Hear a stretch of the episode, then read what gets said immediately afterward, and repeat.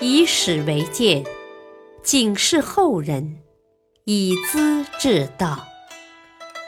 品读《资治通鉴》，启迪心智。原著司马光，播讲汉乐。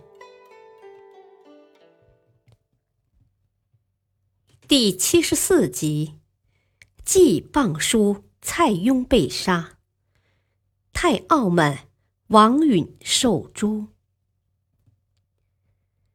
蔡邕和王允在府中讨论国事，听到报告说董卓被杀，蔡十分惊讶，连连叹气：“唉，太意外了。”王允。勃然大怒，斥责道：“董卓是国家的大盗，汉家天下快被他搞垮了。你是国家大臣，痛恨他还来不及，却心怀私情，以为可惜，自然是他的同党了。”立刻下令将蔡邕送入监狱。蔡邕心里很惭愧，诚恳地表示谢罪。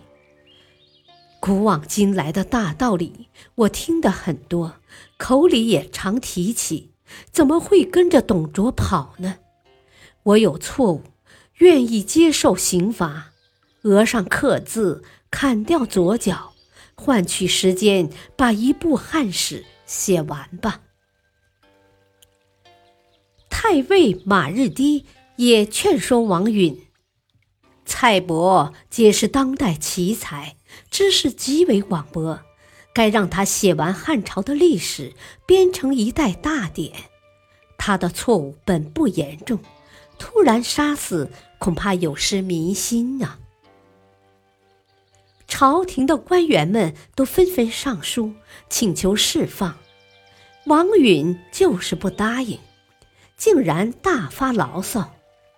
当初汉武帝不杀司马迁，让他写成《史记》，制造谤书，诽谤朝廷，流毒后世。现在国运衰落，连年打仗，多嘴多舌的文人围在少年皇帝的身边，天天记录，对朝廷有什么好处？还会让我们遭受讥嘲呢？蔡邕就是这号人，千万不能放过。蔡邕就这么冤死在监牢中了。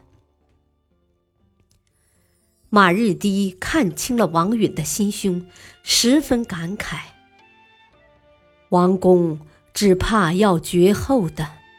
优秀人物是社会的榜样，历史记录是国家的经典。毁灭榜样，废除经典，还能过得长久吗？王允主持朝政，不愿团结周围的人，反而到处宣扬，只要把董卓的一帮人杀光，就安静了。董卓的老部下李傕、郭汜，当时住在洛阳东边，向王允赔罪，愿意解散军队，求得宽容赦免。王允竟傲慢地说。该射的早就射了，一年还能射两次吗？军人们议论纷纷。蔡邕是王允的老朋友，也不饶恕，还能放过我们？假如我们解散，马上就要变成刀下之鬼。校尉贾诩向李郭二人建议：“二位的想法错了。”解散军队，单身回乡，一个亭长就能抓住。不如带领大家打到长安，为董公报仇。成功了，拥护皇帝，号令天下；不成呢，再跑也不迟。何须低三下四给王允说好话呢？李郭二将接受贾诩的意见。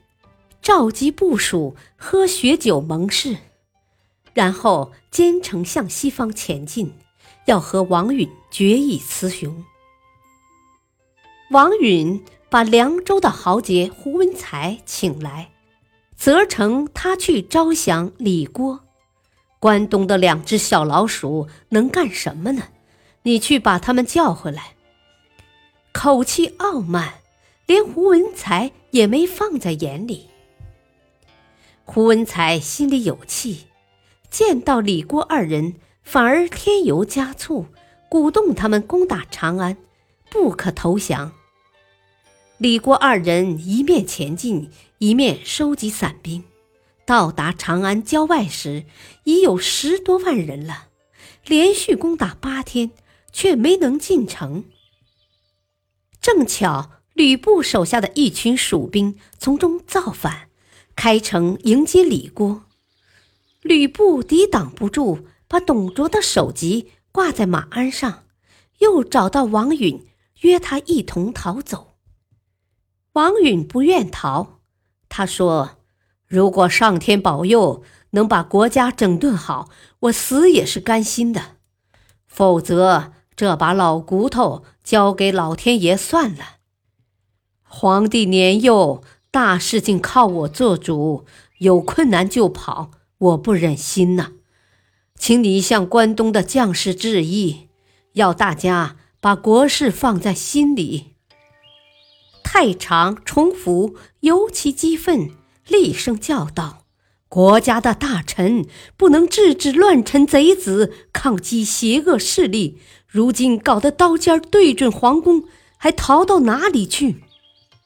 说罢。提枪上马，冲出城外，战死在敌阵中了。王允扶着献帝登上宣平门，李郭伏在城门下叩头请罪。董卓对陛下一向忠诚，无缘无故被吕布杀死，我们是来为他报仇的，哪敢造反呢？仇报完了，我们就自动进监狱。等候处理。接着又问王允：“董太师犯了什么罪？”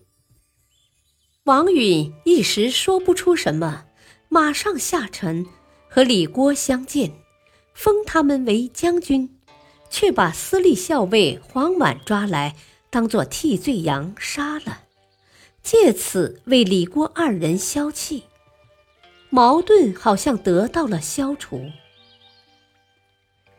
李郭二人把王允扣留在军营里，接着又请王允的两个老乡，长安郊区的地方长官宋义和王弘，到朝廷议事。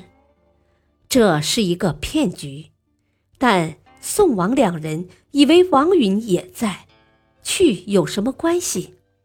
哪知人刚到就被逮捕，连同王允一起。和王家的妻室儿女全都被绑到刑场杀掉了。王允的尸体丢在大街上，没人敢收。平陵县令赵简是王允的老部下，收了尸首之后，丢下官印，连夜逃回老家。从此以后，李傕和郭汜把持朝政，掀起了更大的动乱。